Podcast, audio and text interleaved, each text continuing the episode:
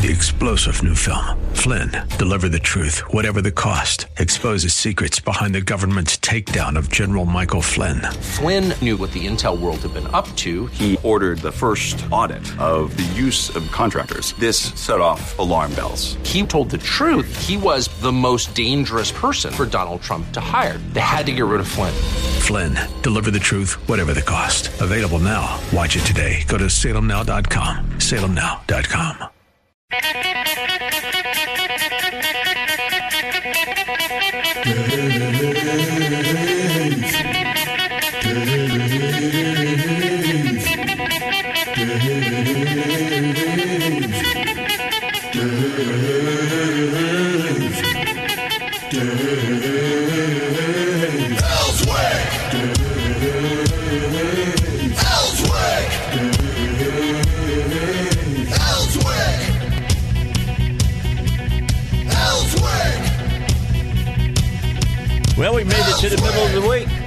That's a good thing. We are closer to Friday than we were on Monday.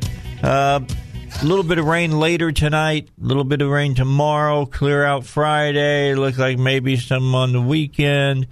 Uh, major rain probably Sunday into Monday, and then it'll clear out again.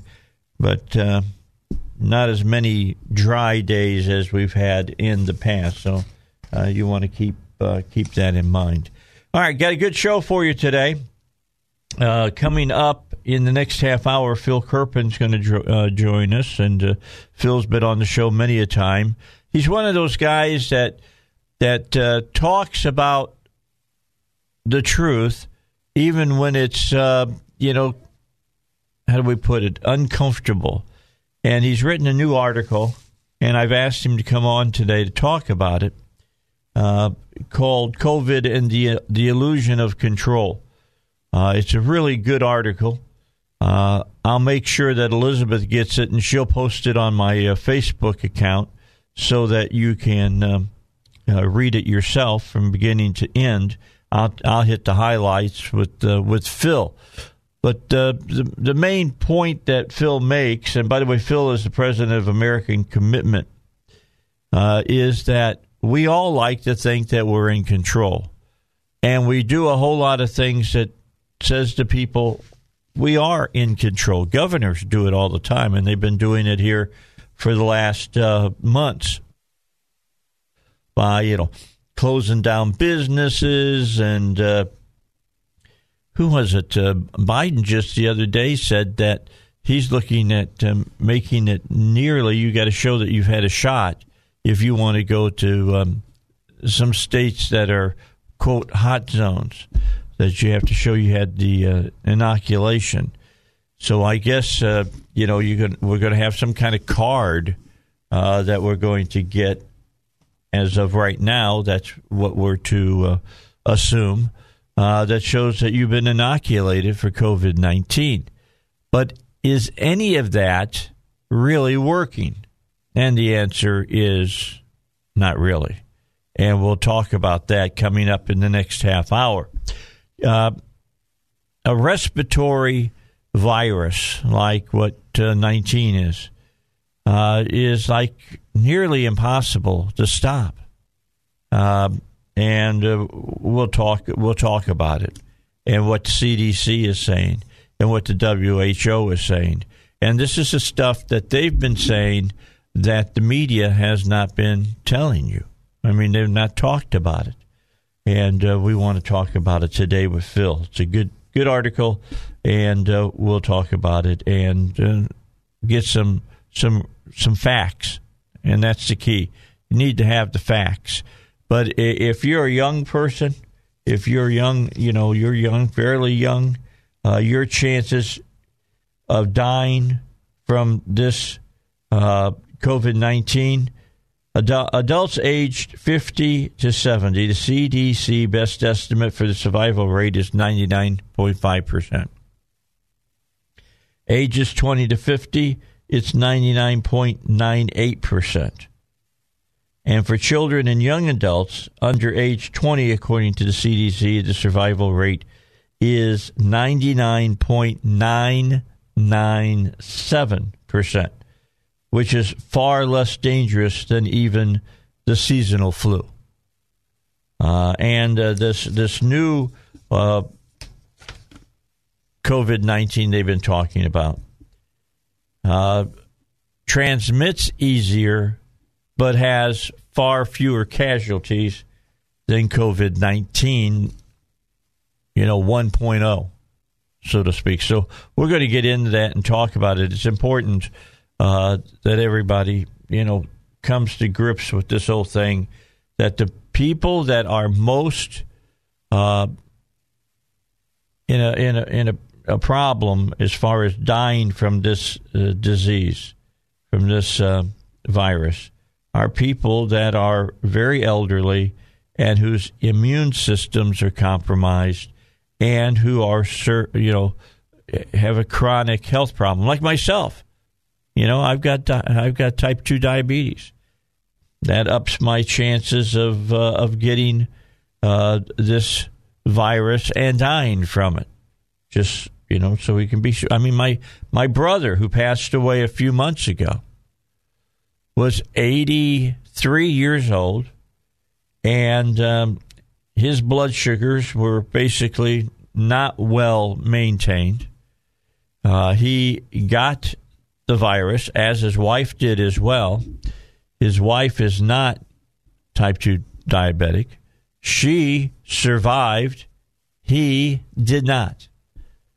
And I miss my brother.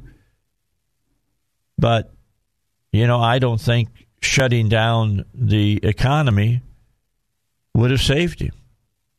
I just don't. I mean, Indiana wasn't. Oh, you know, uh, as a state, they had their COVID nineteen restrictions as well. Didn't keep him from not getting getting the, the disease. Now I don't know if if John was wearing a uh, a mask all the time or not. Uh, I really don't. I never talked to him about that part of it. Uh, I know my brother well enough that I can tell you that he would have taken exceptions to people telling him he had to wear a mask. So um, just know that probably not. It's going to be interesting. Biden today, of course, is going to be uh, sworn in as our president, and we will hear what he has to say about what he wants to do. But always remember that the illusion of control does not mean you have things under control. All you have is an illusion of control. So uh, we're going to talk about that with Phil here in uh, in just a few moments. So they're getting ready for the uh, the swearing in today in D.C. And uh, I was reading a little bit about it, and uh, let me give you a, a breakdown on this. Uh, the pandemic and security concerns are spoiling the event. The uh, people who are running the event are telling the public not to come. Don't even show up. Uh, people who will be there, uh, Vice President Pence will attend. Uh, former President Trump will not. Um, I thought uh, Trump's farewell address yesterday was done well. I thought uh, he had a lot of good things to say, and uh, I think that he he went out uh, uh passing on the power as smoothly as possible. Uh, the pandemic security concerns are spoiling the event. Uh, looking at what Fox News is reporting on that, how many people will attend the ceremony in person? Uh, we've already told you that you know Pence is going to be. The inaugural committee is quote strongly encouraging people not to attend the event in person and to instead tune in to the virtual live stream. Viewing stands will not be made available, while dinners and balls have also all been canceled. Official tickets See, this is the illusion of control. Uh, official tickets to inauguration events are typically distributed by congressional offices free of charge. During a typical year, members usually receive about 200,000 to give out to constituents. Uh, USA Today reporting that this year members are limited to tickets for themselves and one guest, which means no tickets will be available for, uh, you know, if, if you're one of their constituents, you can't get a ticket. Overall, the Washington Post estimated that around 2,000 people will attend the event, including 200 VIPs or families of the president elect and vice president elect, congressional leadership, and several diplomats. Uh, USA Today says the estimated attendance will be several thousand. Back uh, in 2009, more than 500,000 people were there at the inauguration. While President Trump will not be among the attendees, many other high profile leaders will be there, including former Presidents Barack Obama, George W. Bush, and Bill Clinton, in addition to their wives, former First Ladies Michelle Obama, Laura Bush, and Hillary Clinton. Meanwhile, about 25,000 members of the National Guard are streaming into Washington from across the country, at least two and a half times the number for previous inaugurals. Celebrities, including Jennifer Lopez and Lady Gaga, are expected to perform. The 25,000 National Guard troops coming into Washington are undergoing an FBI vetting process as officials worry about a potential inside attack on the inauguration following the siege on Capitol Hill earlier this month. Secret Service in charge of security but there's a wide variety of military and law enforcement personnel involved, ranging from the National Guard, the FBI, to Washington's Metropolitan Police Department, U.S. Capitol Police, and the U.S. Park Police. So that's what Washington, D.C. is looking about. Think about that. If 25,000 uh, military are there, that's just National Guardsmen. That's not counting everybody else that is there supposedly to protect everybody that's there. Uh, only 2,000 people are attending. Can you say overkill? But it is the illusion of control. So uh, keep that in mind. It's uh, 17 after 6 on a Wednesday. They're still looking for healthy volunteers for the COVID 19 vaccine research study. Uh, the study is still enrolling right now. Uh, if you want to help them research this COVID 19 uh, virus, and uh, AstraZeneca is in their phase three and would like to get through it and be able to market their vaccine, you can participate in the clinical trial.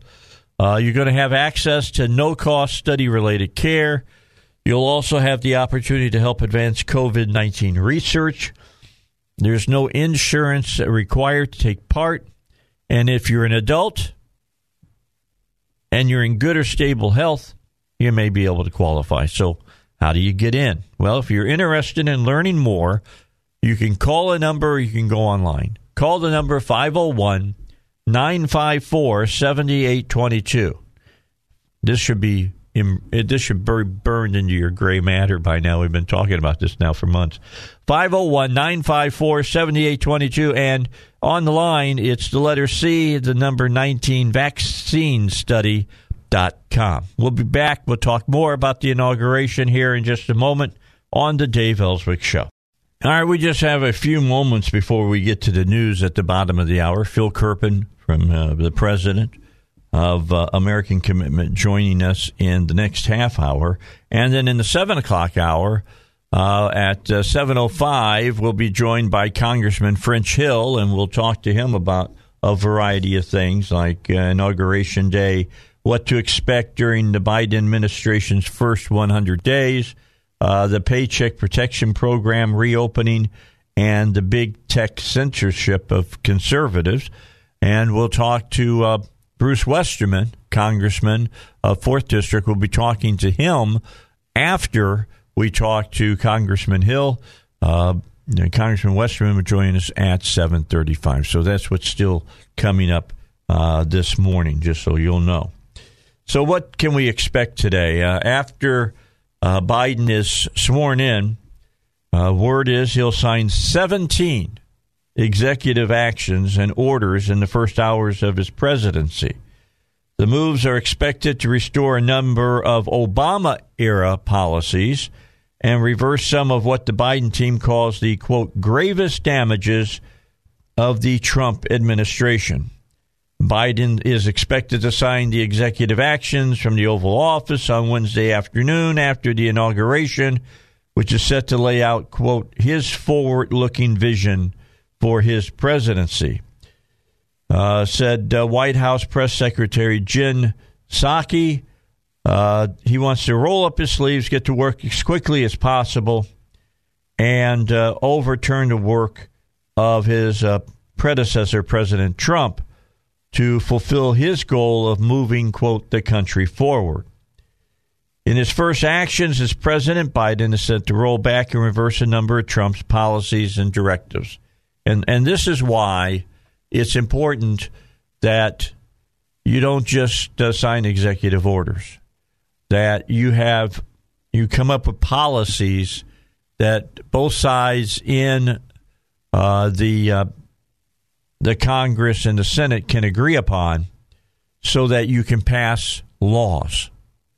Because if you don't, then every four years, as we're going to see, we're going to get just, it's like driving down the highway and you're driving at 70 miles an hour, and then suddenly you slam on the brakes and throw the car into reverse and head back the other way. Not good for the car, not good for the transmission, and not good for the country. Biden's going to declare an immediate termination of funding for the border wall construction. Uh, several of his uh, people who are wanting to be part of his cabinet and looking to be, you know, cleared, confirmed uh, by the Senate have already said that if if you are someone from another country and you're trying to come into this nation and you've been here since January 1st, you're going to be granted citizenship. We're talking a huge amnesty, and I mean a huge amnesty. And uh, the president elect said that uh, he's going to move away from the aggressive Im- immigration enforcement of the Trump era uh, as I just told you, the, the Biden team said that the move will allow for the Department of Homeland Security and other agencies to set, quote, civil immigration enforcement policies.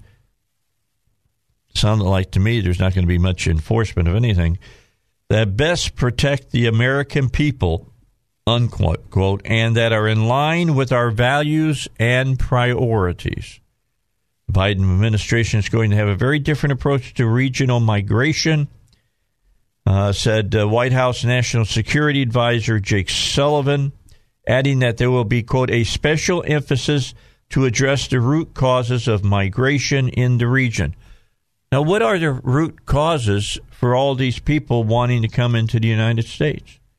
It's because we're a welfare state. These people are hoping in many places in Mexico and Central America. I'll be the first to admit they have, uh, you know, uh, governments that are completely corrupt. I don't know how much more corrupt they are than ours. Ours is pretty corrupt, as we've seen over the last few months and few years.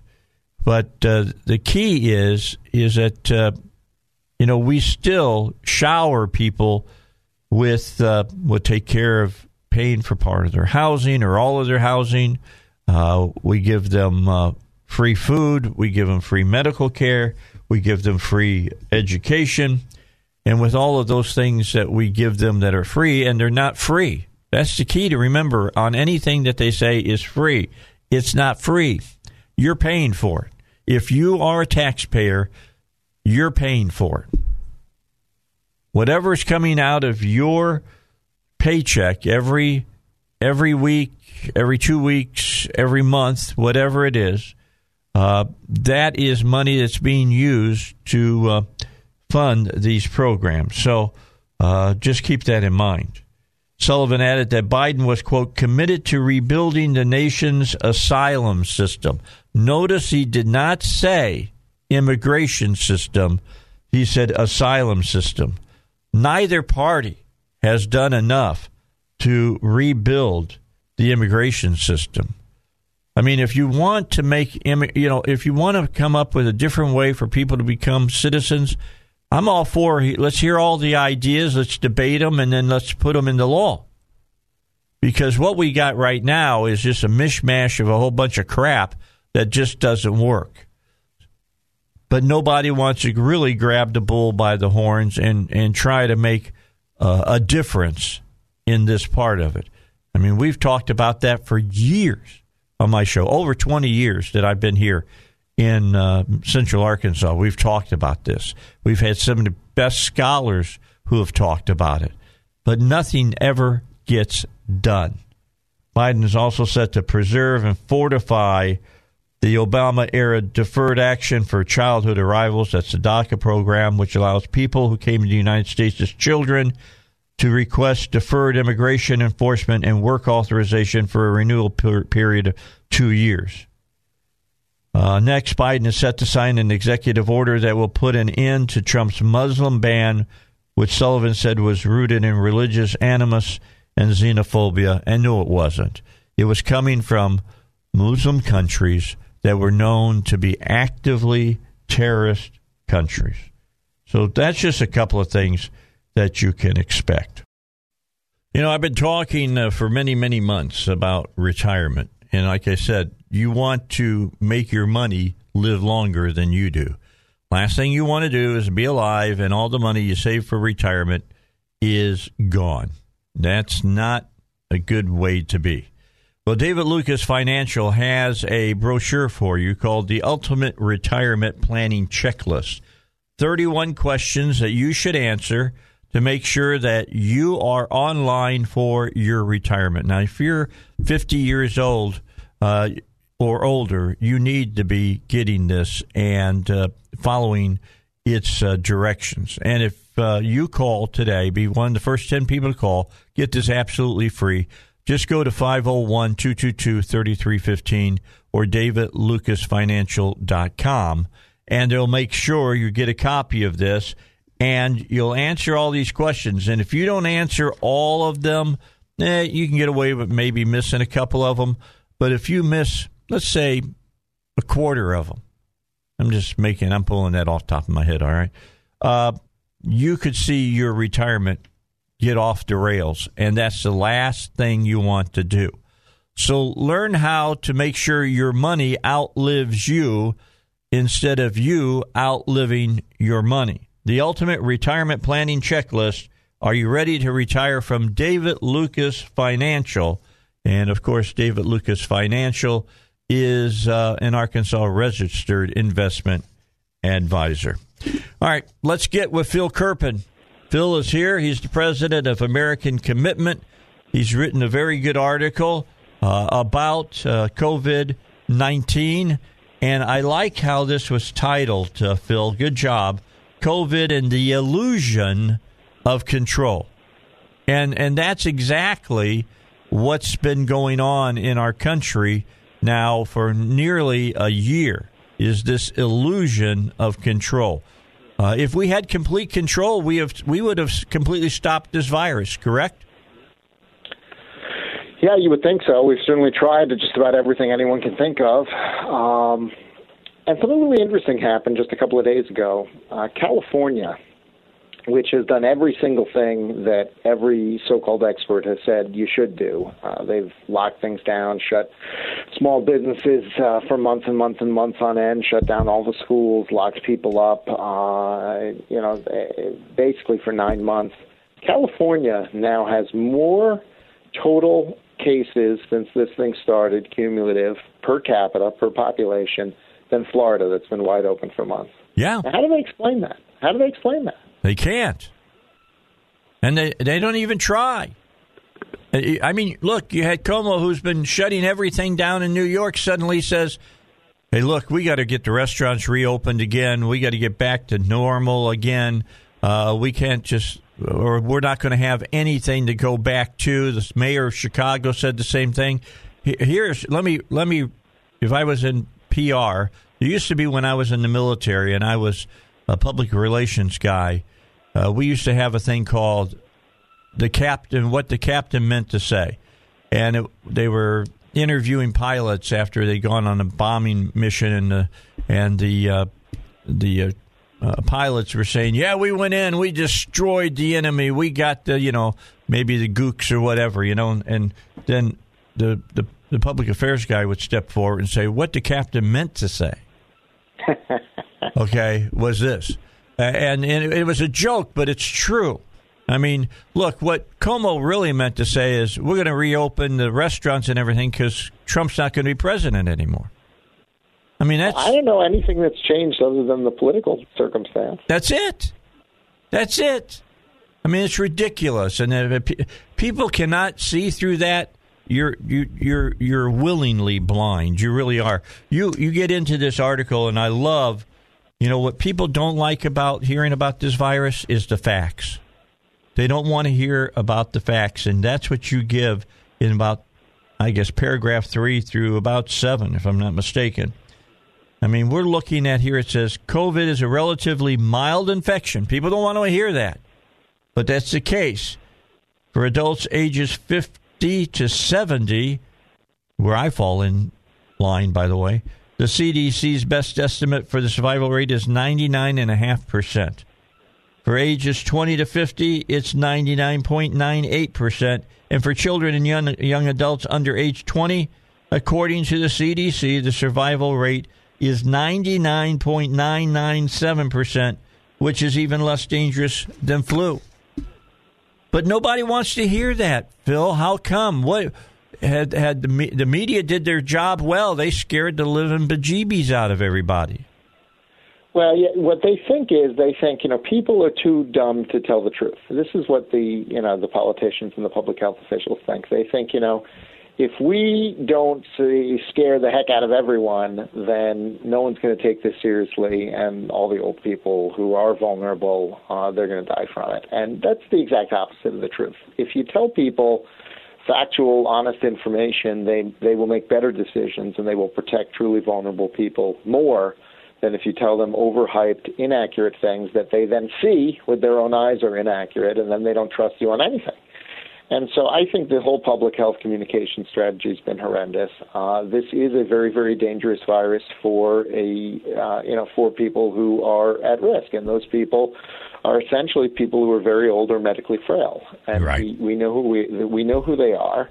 Uh, and the idea that you're going to protect them by locking down all of society doesn't do them any favor because what it does is it keeps the whole thing going and around for a lot longer than it needed to be. Uh, if we had sort of, you know, told people who are truly vulnerable to sort of lock themselves down and take themselves out of circulation for a couple of months, and the rest of us had gone on business as usual, I think we all would have passed it around, and then they could have come out, and it would have been over a lot sooner than doing it the way we've done it. Uh, now, of course, though, we have a much, much better option than even that because we have the vaccine. And the key thing is not to waste the vaccine on people who are young and healthy and not at risk should they get the virus. It's to use the vaccine because we have limited supplies on people who are vulnerable, which basically means, you know, above age 70 or medically frail. And, you know, if we focus that, we have enough supply to do that pretty quickly. Uh, unfortunately, most states have not focused it very well. Florida's doing a good job. Tennessee's doing a good job. A few other states are doing a good job. But most states are vaccinating mostly young people. And by the way, Arkansas is not even putting out their age data, so I can't tell you how they're doing on that. Um, but the state. what a big yeah, surprise.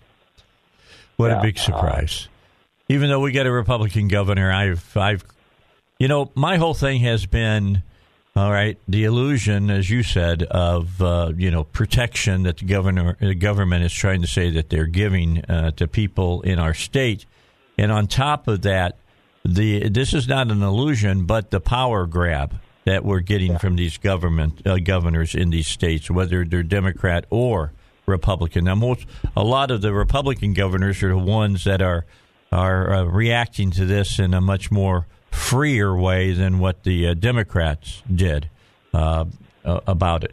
Let, us talk about something else because uh, about this article that you have. Uh, you talked about uh, several studies show now that exposure to young children actually reduces the risk of COVID death in adults, presumably because the many childhood bugs they carry help build up a strong immune system. Yet, at our writing, or your writing of this article, most schools in the United States are either closed or doing all kinds of a spaghetti dance about go to school three days a week and don't go to school on this day of the week and be on the internet or or whatever. And this is not necessary. And what teachers unions have been saying is well the kids can give it to the teachers. The bottom line is not so much. Are some people getting it? And are some people getting really sick? Yes. It's the nature of the virus. It's the same way with flu thousands of people die of the flu every year here in the united states most years, although not this year, because uh, COVID seems to have displaced the flu. Uh, we've got, you know, flu cases are down 99%, which is like the most uncovered story of the whole year. Uh, and, you know, the interesting thing about that is flu is significantly more dangerous for children than COVID is. And so we now we've got COVID basically instead of the flu, which, if you think about it, makes this kind of the safest winter for children ever because the virus that normally kills, you know, three or four hundred children every year is 99% gone, and its replacement virus kills, you know, 100 children a year, 150, uh, I think the number ended up being. So, uh, in a sense, it's actually safer this year for children than usual because the more dangerous virus is mostly gone. You know, from there for them. Obviously, for old people, uh, COVID's much more dangerous, but but for children, flu is more dangerous. So that replacement actually makes it safer than usual. And uh, as you mentioned there from the article, we've now got three studies. You know, I mean, know, there are a million studies out there, so you don't have to believe something just because there's studies. But to me, it makes sense. Uh, we've got three studies, including a really big one from the National Health Service in the United Kingdom, where they looked at I think 12 million uh, people. And basically, the, the study shows that if you're around children, they basically they compared families with children to families without children. Uh, if you're around children, you are at less risk for severe disease uh, with COVID, which so you might catch it, uh, but you're less likely to be hospitalized or die from it. Your immune system is more likely to mount a uh, effective response to it if you have exposure to children. And I mean, this makes total sense to me. I mean, teachers have some of the best immune systems around. People who've been teaching for 10, 20, 30 years, you know, they're like tanks. Where, you know, I mean, they've been exposed to every single germ there is out there. That's true. And and so, you know, they're, you know, as much as the unions are freaking out about how, you know, they can't possibly do their job compared to, you know, all the other people who are back at work, it's actually backwards in my opinion. They're they're less likely to be harmed because they have stronger immune systems, or at least they used to. I don't know. They've been sitting home for a year. They might have weakened them, but uh, under normal circumstances, they, they have some of the best immune systems out there. Well, let me ask this question, Phil, because I've always wondered this. They closed the schools down, but they still have uh, child care centers that are open. And I would think that those people, if anybody was going to get a disease, would be the workers in a child care center. But I'm not hearing about an overarching death rate in child care centers. There have been very, very few cases. Uh, there was, I think, one child care center in Utah that had a pretty significant outbreak, and uh, you know the the media and the CDC hyped that and so forth. But I mean, the the the real story in all of this stuff, schools and child care centers, and and even restaurants and you know uh, you know other businesses for that matter, is kind of the dog that didn't bark. The rarity of any of these kinds of outbreaks. I mean, the truth is, uh, mo- almost all of the transmission is occurring in homes and in healthcare settings. Uh, and that's really in, in long-term care homes and in uh, people's private residences and in uh, you know hospitals and other healthcare settings. That's where almost all of the disease spread is. Um, but you know you can't lock homes up. People need yep. a place to. You know, I mean, you can't lock up. You can't close down the hospitals. And so you know the politicians close the things they can close, not because it's actually effective, but because they want to feel like they're doing something. I agree. Phil Kerpen is our guest, President American Commitment, talking about an article uh, he has just written. It came out yesterday, uh, dealing with COVID 19. We'll finish up our conversation here in a moment. Right now, let me remind you about Hillcrest Jewelry. You may not have to worry about dying from COVID 19 if you don't come through on Valentine's Day. I'm just saying. All right. I'm just saying. you want to make sure you come through on Valentine's Day. And I'm telling you, you know, if you've been married for over 10 years or you've been engaged for a while or uh, you've you've had a relationship with somebody for quite a while, uh, a box of candy and some flowers only go so far. Uh, what you need to do is get a hold of Eric Coleman, my buddy, uh, the jeweler at and owner of Hillcrest Designer Jewelry, and talk to him about uh, getting something sparkly that uh, your significant other will really appreciate. Here's what you need to do stop by and visit him and, and check out uh, what he's got on display there.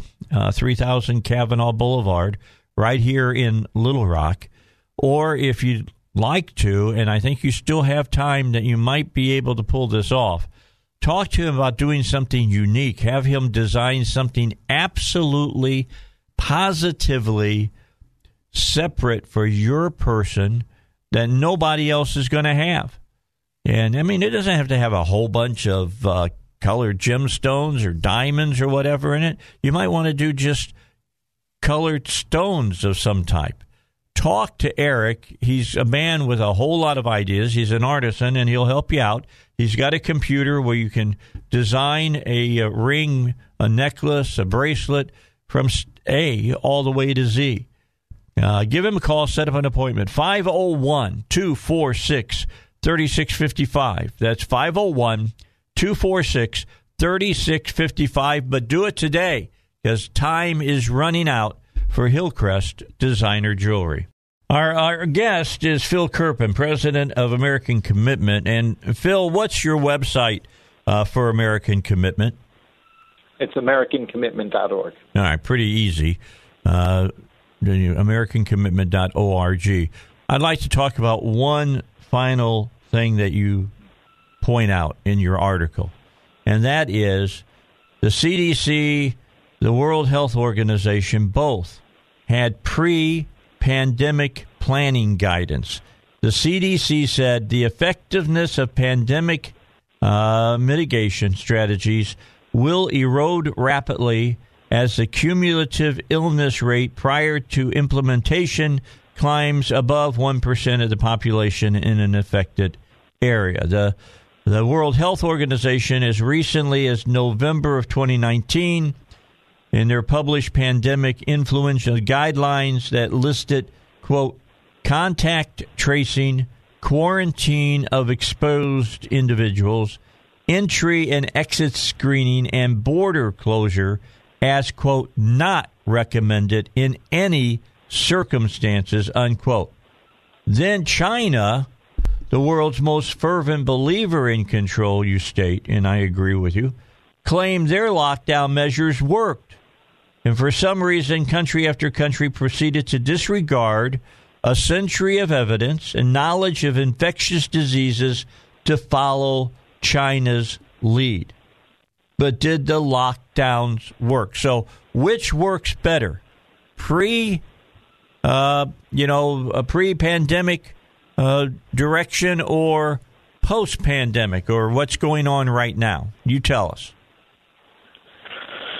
Well, uh, I would have gone with the science, the Western science that we had, you know, for a century, rather than the the Chinese lockdown pseudoscience. Uh, I don't know that it would have worked better in terms of the uh, disease spread. I don't think it would have worked worse though. When you look at places like you know California versus Florida, I think it probably would have been about comparable on the virus. Uh, but it would have been much, much better on everything else, and much, much better on education and economics and freedom. And you know, I, I the idea that we would sacrifice all that we have uh, for something that wasn't actually effective at uh, you know what we were supposedly doing it all for uh, is really the worst part of all of it. And um, you know, people say, I mean, the the important and, and the reason I have those quotes in there, I think is very important, is you know people say, well, it worked in New Zealand, it worked in Australia. Well, you know, if you have total border control and you lock down early enough when it's very rare in the country, then yes, that you, you know you can find all the cases and stop them from spreading. But you know, we're never going to have that kind of effective border control, unfortunately. Uh, we're seeing that now again with people pouring over our southern border uh, in anticipation of the new Biden policies. Um, and by the time we had heard of this virus, it was already widespread in the community in the U.S. and in Europe. And so, you know, we were essentially doing something we knew couldn't work. We knew was way too late to work.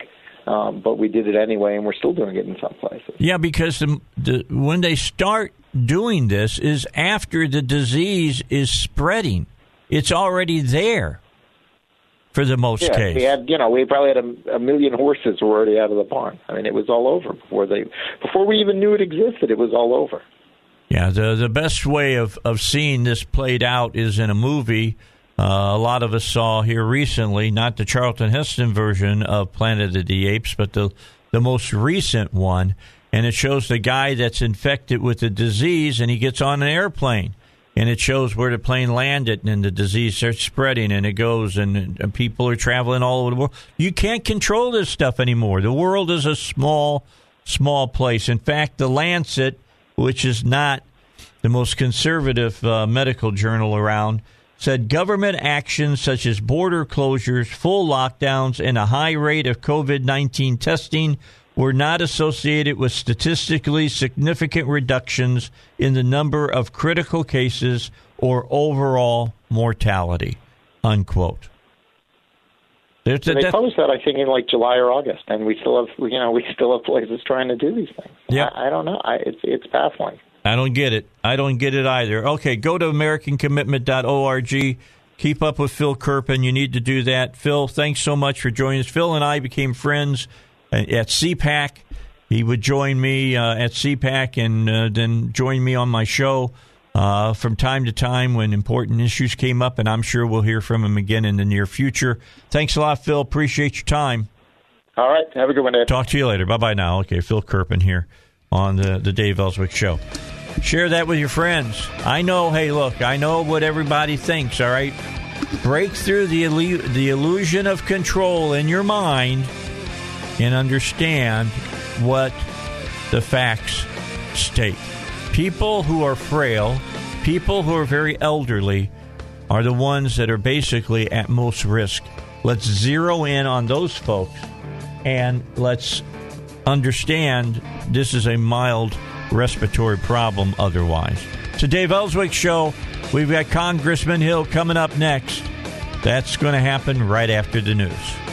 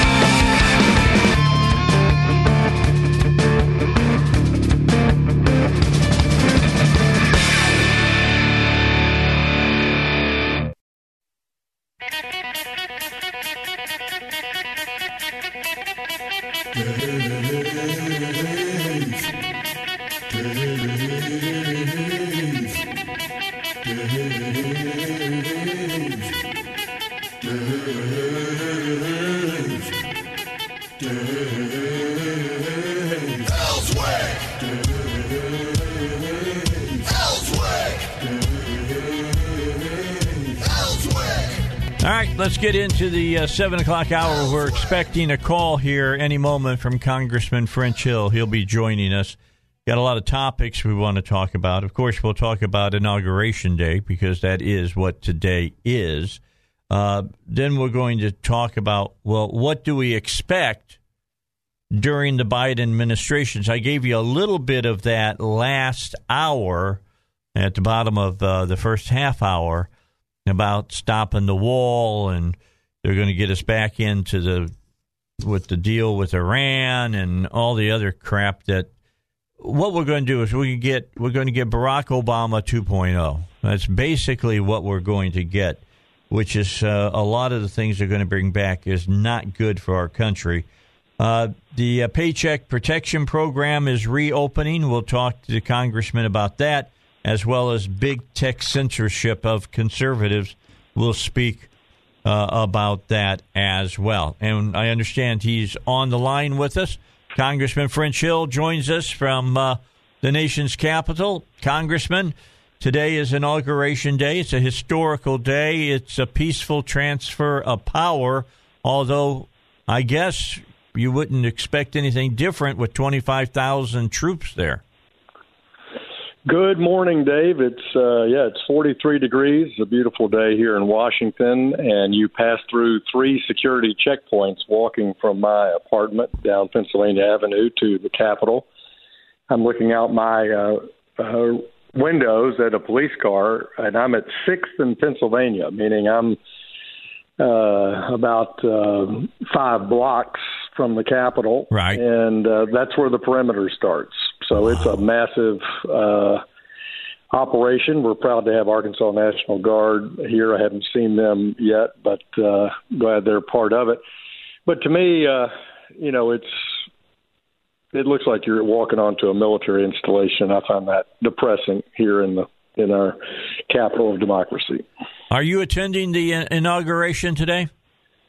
I am. I'm going to walk down there in a, a couple of hours and uh, and participate. Okay. See, look, I, I see that as a peaceful transference of power. Now, I'm not excited what uh, Biden is looking to do after he's inaugurated. What we're learning is that he's going to go back to the Oval Office and he's going to sign, I guess, about 11 executive uh, orders. And, and, and let me stop right there and just say that's why I don't like executive orders because it, they're good while you've got power. But when the other people get power, they just get rid of your executive orders and replace them with theirs. Uh, much better to try to find some kind of compromise between the two sides and pass some laws uh, that can be placed in in, in those areas. But uh, I mean, he's going to stop the wall. Uh, from what I'm hearing, if uh, you're here and and and you're a uh, an immigrant, legal or otherwise, uh, if you've been here since January 1st, they're looking at giving you amnesty. Uh, DACA, they're they're going to redo that. They're going to re get us back in with this Iran deal that happened. Uh, we're going to get back into the French, uh, uh, you know, global warming accord and all of that. I mean, it's it's a sad day coming to that, uh, Congressman. Well, Dave, uh, first of all, let me agree with you on executive orders. No matter how we're doing them, the best thing for continuity is to have a law passed where both sides uh, reach agreement, and that gives you permanent policy. what really hurts American business and I think the American psyche, as you say, is bouncing back and forth between volatile policies, and DACA is a classic example of that a true classic example. I was very pleased yesterday, very encouraged that in his confirmation hearing in the Senate, uh, uh, President-elect Biden's uh, nominee for Secretary of State says he is not, repeat, not rushing back into the Iran Accord. I think that's smart. As you know, Democrats and Republicans in the House, in the Senate, opposed the JCPOA deal with Iran. Strong bipartisan opposition. That's why John Kerry and Barack Obama did not submit it as a treaty, as it would have never been approved in the Senate. It was a bad idea, and I hope that means that the Biden administration is back to the drawing board on Iran policy and not adopting the Obama policy. I was encouraged by that. All right. Well, we'll see if that encouragement is well placed. I'm, I'm I I just think. Look, I, I look at executive orders this way. You're driving down the road at uh, 70 miles an hour and you throw your car in reverse. I mean, that's not good for the car. This is not good for the country. And, uh, you know, it's just going to lead to even more animosity and division in government. Would you not agree with that? I do, and that's why I, I agree with your sentiment there. I agree with the policy difference, and uh, we worked hard, uh, even in the fact that we were in the minority in the House, working with the Republicans in the Senate to try to get policy changes in a lot of areas this year and not be reliant on um, executive orders. And I would remind, uh, you know, people who are against the, the wall is the wall is an integrated part of our border security. You and I have talked about it for seven years now. Yep. I'm very supportive of it. I've made six trips along the border from California to Texas. People there support well designed, well constructed uh, manpower, walls, and electronic surveillance. We want to keep a safe border. And I will tell you, that passed in the House and Senate by bipartisan votes to support wall construction. And one other point on that, because this is something you and I have spent so much time on. We've been building wall and fencing, double fencing, and secure borders since 1992. This is not a Trump policy. This is a Trump commitment to try to meet the policy of the United States that's been there for 30 years. And Trump brought leadership to try to bring it to fruition. So, my question is this the president is all in about co- stopping COVID 19. I just did a show with Phil Kerpen. I don't know if you know Phil from American Commitment, dot, uh, his uh, website, AmericanCommitment.org, but he wrote about this, saying that there's an illusion of protection in America right now because the things that a lot of the governors are doing is not stopping this from moving. The people that are most vulnerable from this, the elderly and the medically frail, get it, and it, it it's killing those folks. But the folks that are uh, 70 years of age and down, uh, the chances of dying are less than uh, you know 99.5 percent. I mean that uh, I mean, it's just amazing. You know where we're at. Do you know that for kids uh, aged, uh, according to CDC, aged uh, up under uh, age twenty, their survival rate is ninety nine point nine nine seven percent. That's less dangerous than just uh, the average flu outbreak that we have. Right. Well, you'll see that uh, COVID 19 absolutely is correlated with age, correlated with health, health condition. There are outliers, and, uh, you know, we're always shocked when our friends contracted and die shortly. I've lost several good friends, and it's heartbreaking from age 40 to age 65, but right. they are outliers in this disease. And up until age 60, you have a higher chance of being killed in an accident than you do in anything related to COVID 19. So I, we've got to direct our vaccine policy and our safety policy towards those that are most vulnerable. We've learned that over the last 10 months. I believe, uh, frankly, that the vaccine strategy, which has been criticized by the Biden administration is directed in the right way, which is get our essential workers, then get to our in our nursing homes and our elderly, and then begin to fill out the population. That seems to make sense to me, and uh, it's ramped up after a month of getting used to distributing it during December. I think you'll see much greater productivity the rest of January and February as we get it distributed, All and right. we're going to have more vaccines.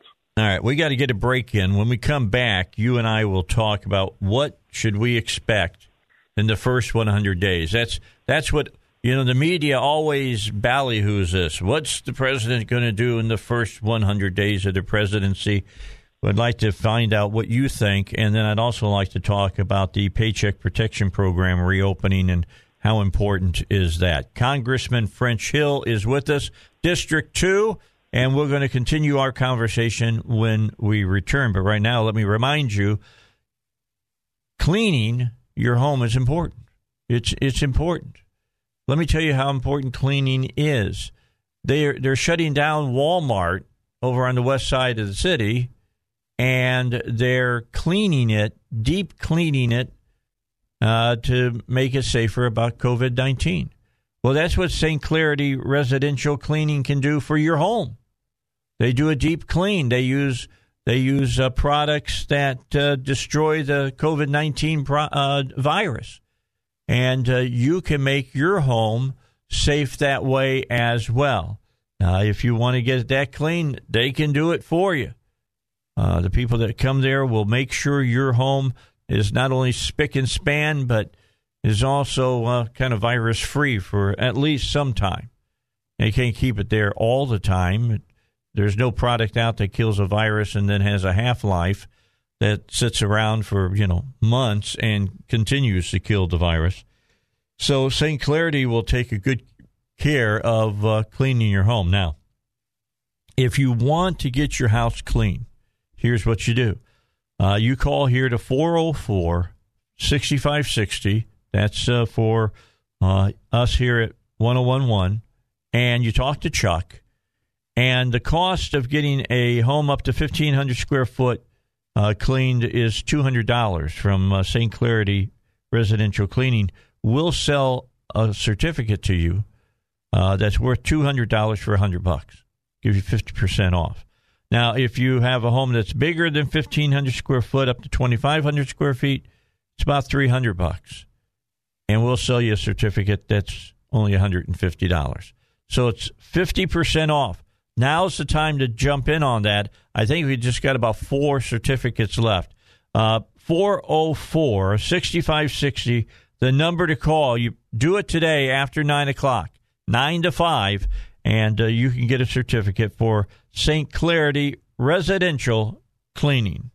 All right, looking at uh, video on Fox News, looks like it's pretty breezy there in the nation's capital today, Congressman. It is breezy. Uh, Marine One is en route between the White House and uh, Joint Base Andrews, and uh, it's uh, it's a sad day for economic and national security policy. And uh, I uh, really uh, look forward to working with my colleagues to continue to advance all the success that we had in economic and national security policy under this president, who's leaving today. We have our work cut out for us, and uh, that work starts in just a few hours. What's your What's your thoughts uh, about?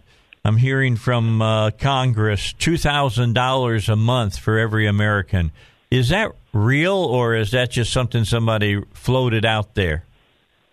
I think they're floating a lot of ideas I was really frustrated yesterday when Janet Yellen, who is a former chairman of the Federal Reserve Board, she is a former economic advisor during the Clinton White House days. She is President Biden's uh, nominee to be the Treasury Secretary.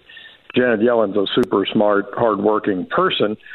But she signed off on yesterday in her testimony before the Senate. Oh gosh, uh, yeah, we need two trillion dollars more in spending. Uh, she couldn't explain why.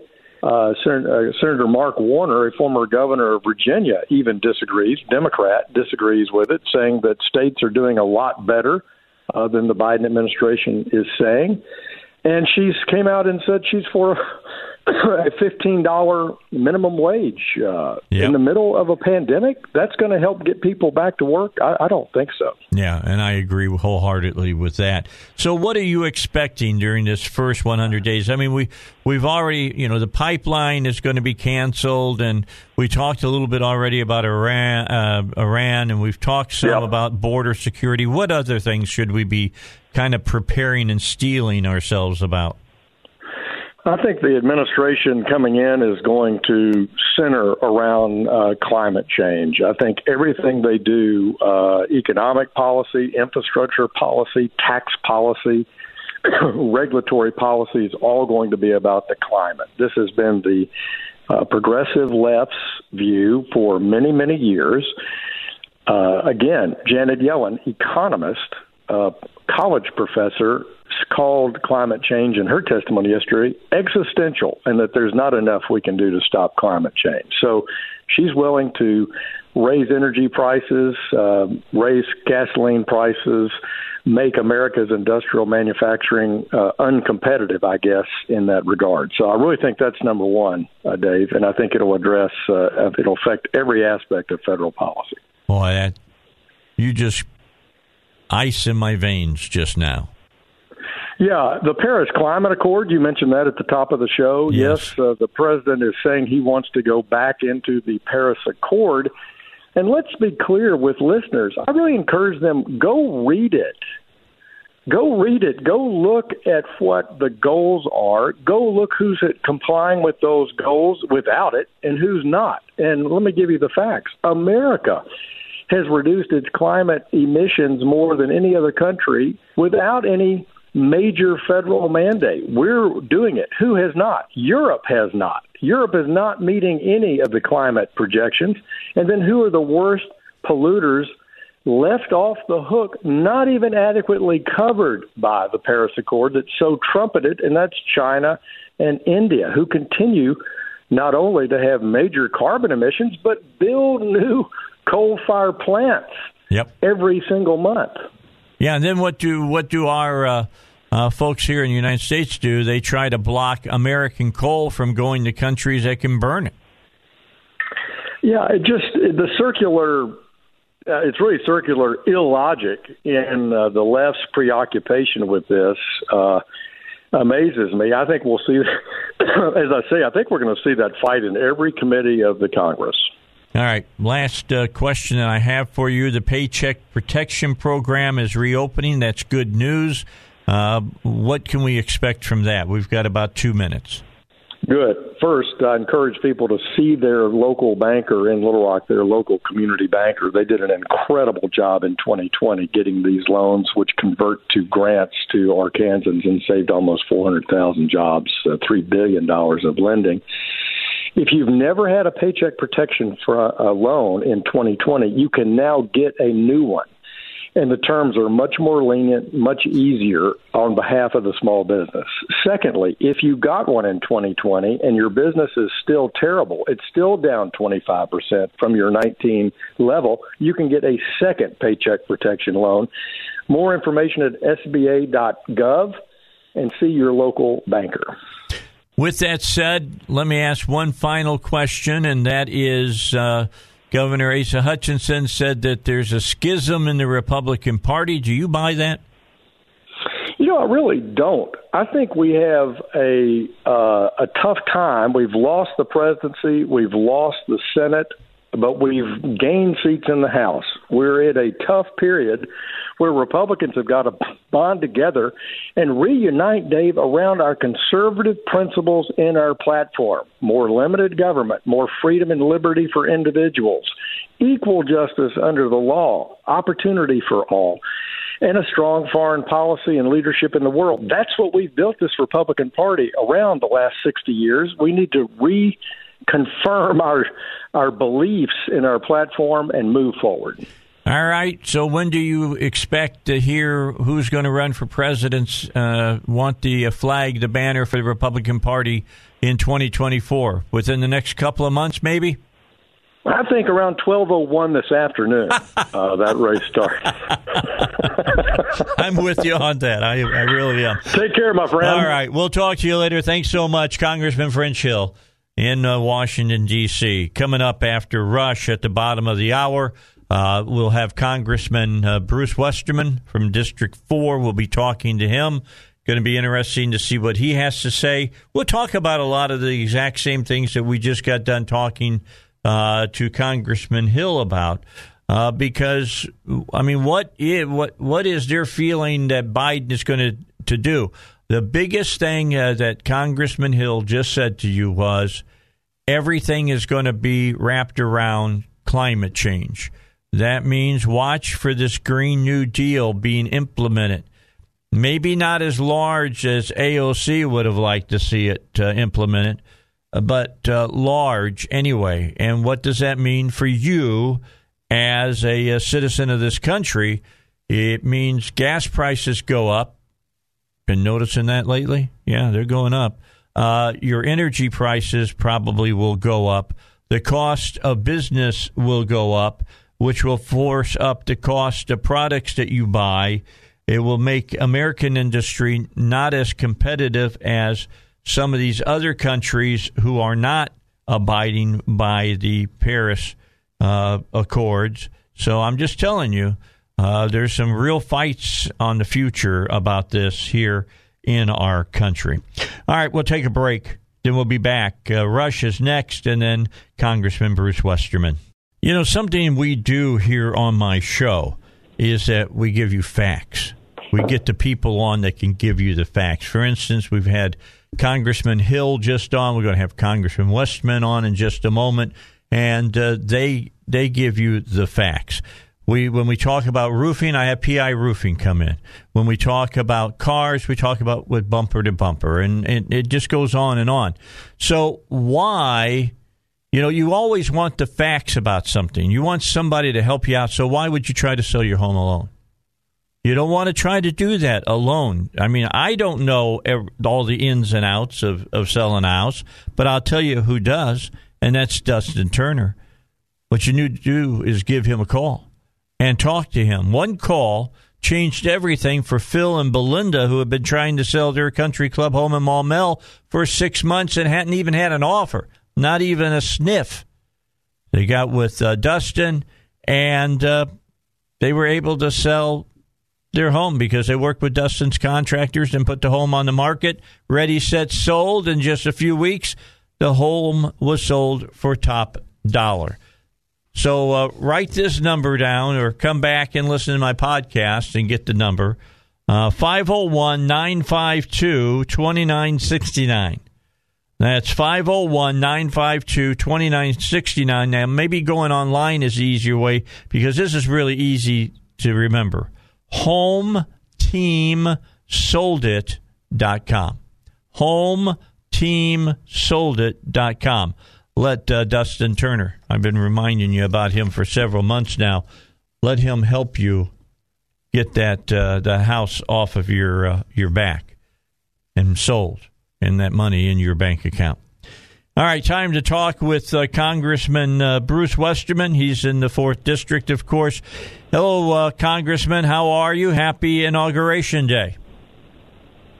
Hey, Dave. Good morning. I'm doing doing well. How about yourself? I'm doing I'm doing good. I was I just got done talking to uh, Congressman Hill. He said that he's heading over to the inauguration today. And uh, are you going to go to it today, or are you just kind of hunkering down there? Well, I'm not going to make it to the inauguration. I had intended to go, and late last week they came out with this kind of a bizarre announcement that if you wanted to go to the inauguration, you had to be COVID tested 48 hours in advance, which meant I would have had to have gone back to D.C. on Monday night to uh-huh. be there early, or on Sunday night to be there early Monday morning to get tested, and basically just sit around D.C. for for two or three days waiting on the, uh, the inauguration. So I already had some stuff planned and um, just decided to sit this one out. Yeah, I was talking to uh, Congressman Hill. He said that the uh, the protect the protective zone extends five blocks out from the Capitol. There's going to be 2,000 people at the inauguration. There are 25,000 military members now in uh, in Washington D.C. All the bridges coming into D.C. have been closed.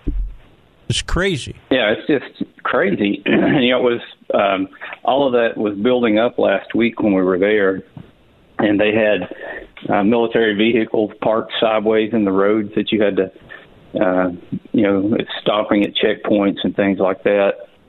Um, and you know, I, I don't know what kind of statement they're trying to make, but I'm not sure it's a really good statement with all the the various levels of fencing and the razor wire on top and the huge military presence there. And like you said, it's going to be a, a relatively small cloud there or small crowd there at the inauguration.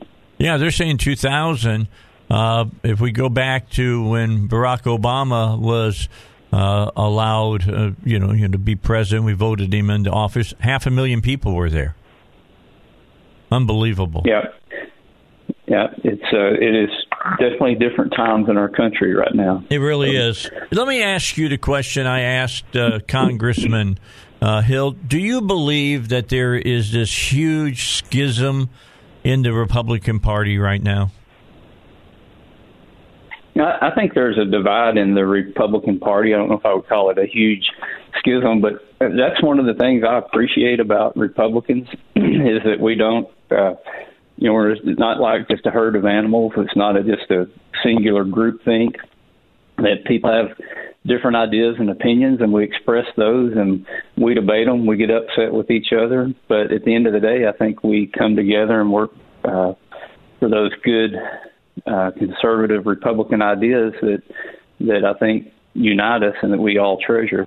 Well, that, that... But there is, uh, yeah, I was going to say there's definitely a divide there right now. Uh, people have different opinions on the way uh, recent events have gone, and um, I think we'll get it worked out, and and we'll have some things that really unite us coming up in the future with this um, Biden Harris Pelosi administration. Yeah, and that uh, this whole thing about the Biden administration, and everybody always wants to talk about the first 100 days. The things that I've already heard from the Biden administration is uh, to run an administration to the left of even Barack Obama. Do you agree with that? Yeah, and I think you see a lot of signaling in, um, you know, all the the wokeness and the political correctness. They're they're trying to check every box on appointees, and um, you know, from what I've seen, a lot of it's more about um, who you are than than the qualities you bring to the to the table. You know, they're wanting to make sure they've they're uh, uh, checking off the boxes for every um, every group they're trying to please out there. And th- I think there's definitely a hard pull from the the far left, the AOCs and Tlaibs and those group that group that's um, you know really pushing the socialist agenda. And you know one of the mechanisms that keeps rising up that I think they're going to use to try to leverage that is this um, this idea of a Green New Deal or mm-hmm. what do we do about the environment? And, you know, that's an area that I'm going to be working on really hard as the ranking member on the Natural Resources Committee because a lot of those issues come into that committee and they're they're great at picking an issue that um, you know most people agree that we want to take good care of the environment. Most people want a cleaner, safer, healthier environment, and it's hard to argue to say uh, you know, they make it sound like if you disagree with them, then you don't want a healthy environment, that you don't appreciate clean air and clean water. That's just not the truth. Uh, we just have ways to go about getting cleaner air and cleaner water that's not uh, using that as a political wedge to try to push a bigger agenda. So it's going to be very important that we really put the truth out there and that we uh, are prepared to debate because they've got a losing argument when you get down to the facts. But the rhetoric that they spill out a lot of times catches the headlines and makes it look like you know Republicans don't care about uh, the environment, which is crazy because we all live here. We all breathe the air and drink the water, and we all want it to be as good as it can be. I agree. I agree wholeheartedly with that. My my problem is is if you look at what the AOCs and and the real you know tree huggers want, uh, gasoline prices are going to be well over three dollars a gallon.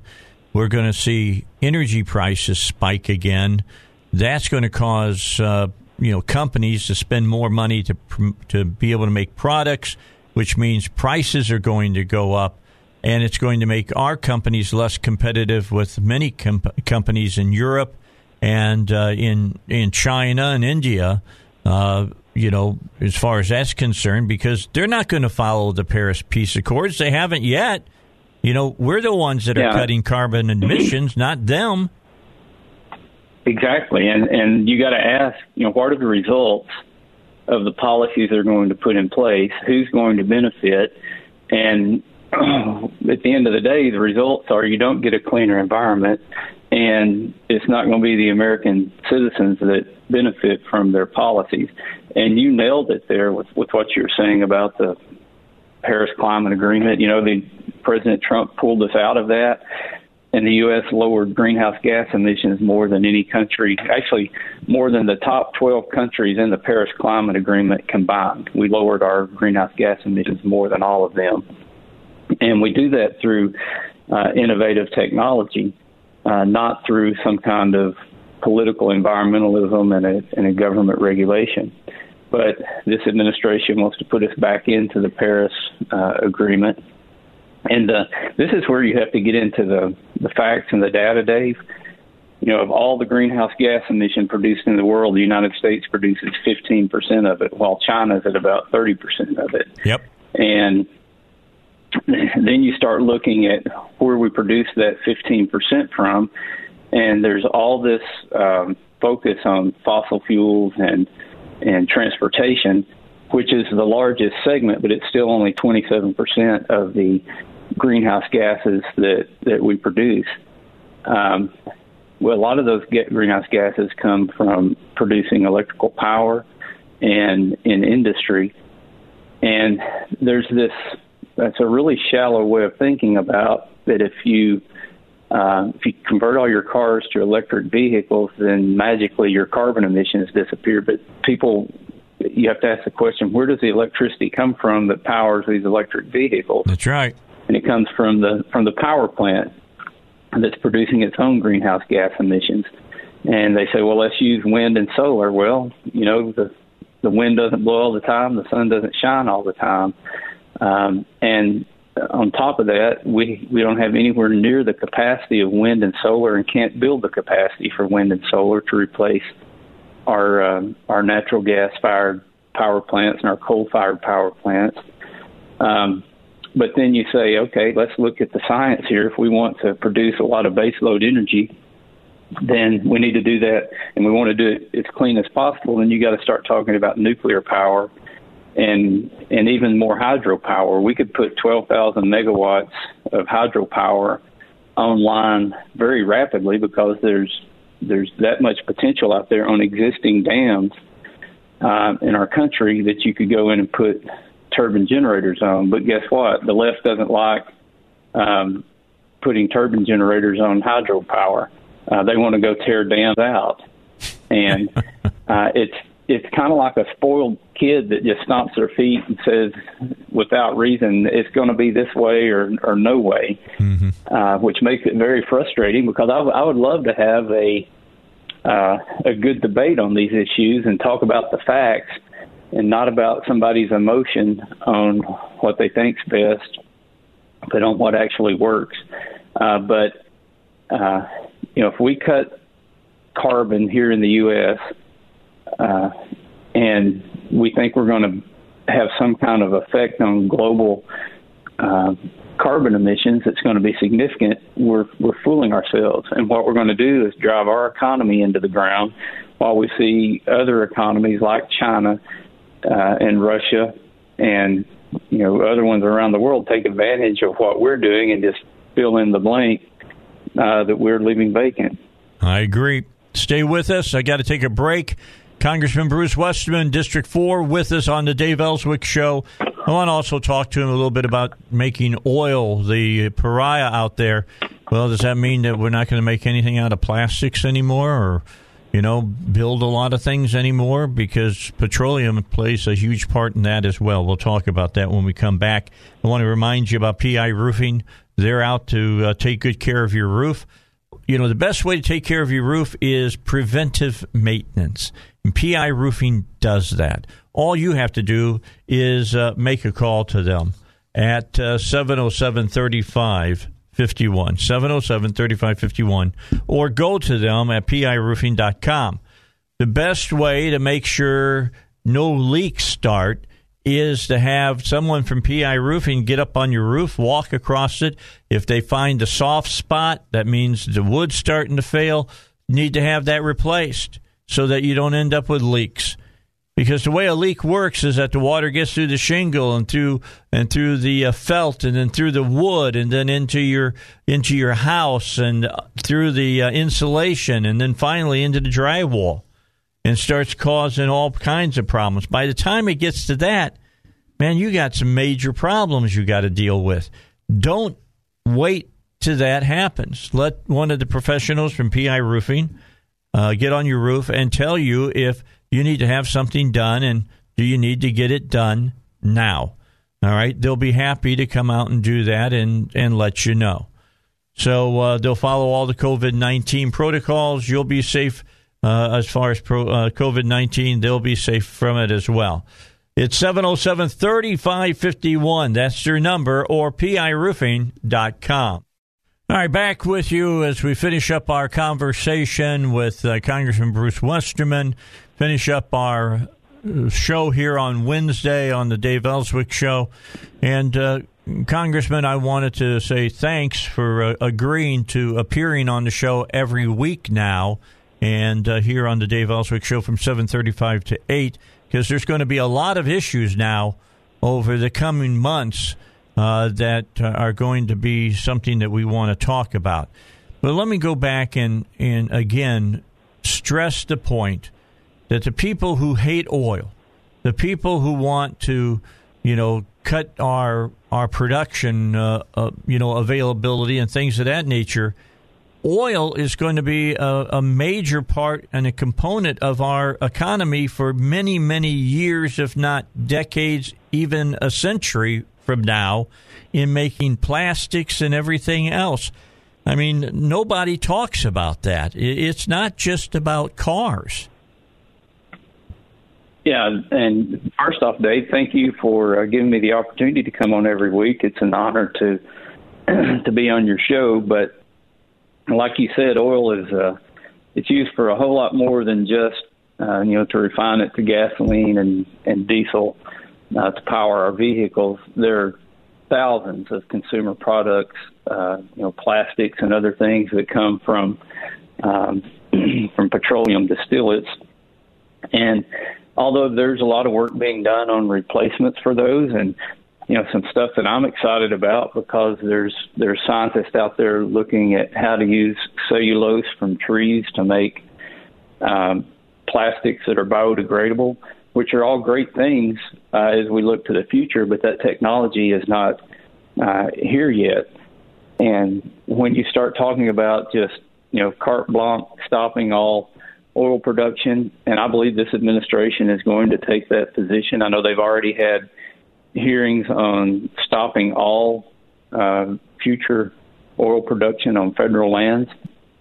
Uh, you know the the uh, folks in the Middle East aren't going to adapt those policies, and when we uh, stop producing oil here in the U.S., the foreign markets uh, in or the foreign producers in uh, Russia and the Middle East they're just going to crank their wells open even more uh, because they know that society has to have those products that come from um, from oil production. Yeah, and, and and we put ourselves at at their bidding again. Why would we want to do that? That's uh, you know we don't want to, but there uh, the current administration, the current majority in the House, and majority in the Senate uh, does want to do that. It's crazy. And I, for the life of me, can't figure out why they would want to do that. Uh, we can be leaders. We can come up with uh, new innovations and new technology, and we can let market forces work. Uh, and you know, I, I've made this argument all along that the stronger your economy, the healthier your, you can make your environment. And you know, go to a third world country and look at the environment there. And if, if that's not a, a testament to how uh, a strong environment and a, or a strong economy and a healthy environment go hand to hand, I don't know how else you could illustrate it. But this idea that we can sacrifice our economy and it's somehow going to make our environment better is is flawed logic, and uh, the left has bought into it, and they're like a you know a bulldog on a rope hanging on to it. So uh, we've got to develop the arguments and come in and have the debates and show that there's a better way. And that's what I'm prepared to do as you know the, our Republican leader on the Natural Resources Committee, where a lot of these debates are going to happen. Well, we've got uh, a lot of time in the um, coming weeks to talk about this. We appreciate you joining us today. Enjoy your uh, Wednesday in Washington D.C. Or you're not in Washington right now. You're at home right now, right? No, uh, yeah, I'm headed up to Washington later, but uh, I'm not there right now. All right. Well, don't don't try to go downtown. I, it'd be hard to get there. That's just the way it's going to be. Well, there's and they've got all the all the restaurants and everything's closed down, so I, I need to pack some granola bars when I go. okay. All right. We'll talk to you later, Congressman. You have a great one. Thanks for being with us. We look forward to talking to you in the future here on the Dave Elswick Show. He'll be with us now every Wednesday, 7:35 in the morning, to uh, keep us up to date on what's going on. Something to talk about in the future is going to be: Are there any Democrats? I mean, the the, the separation between Democrats and, and Republicans very, very, very slim right now. Are there enough Democrats that are willing to buck some of their uh, leadership to keep some of this stuff from happening? That's for future conversations here on the Dave Elswick Show. I'll see you tomorrow. Tomorrow, uh, J, uh, uh, JD and uh, JR, JR, pardon me, and uh, Seth will be with us in the first hour, and then we'll be talking to Joe and Duck about your cars. That's up at 6 a.m. tomorrow. See you then.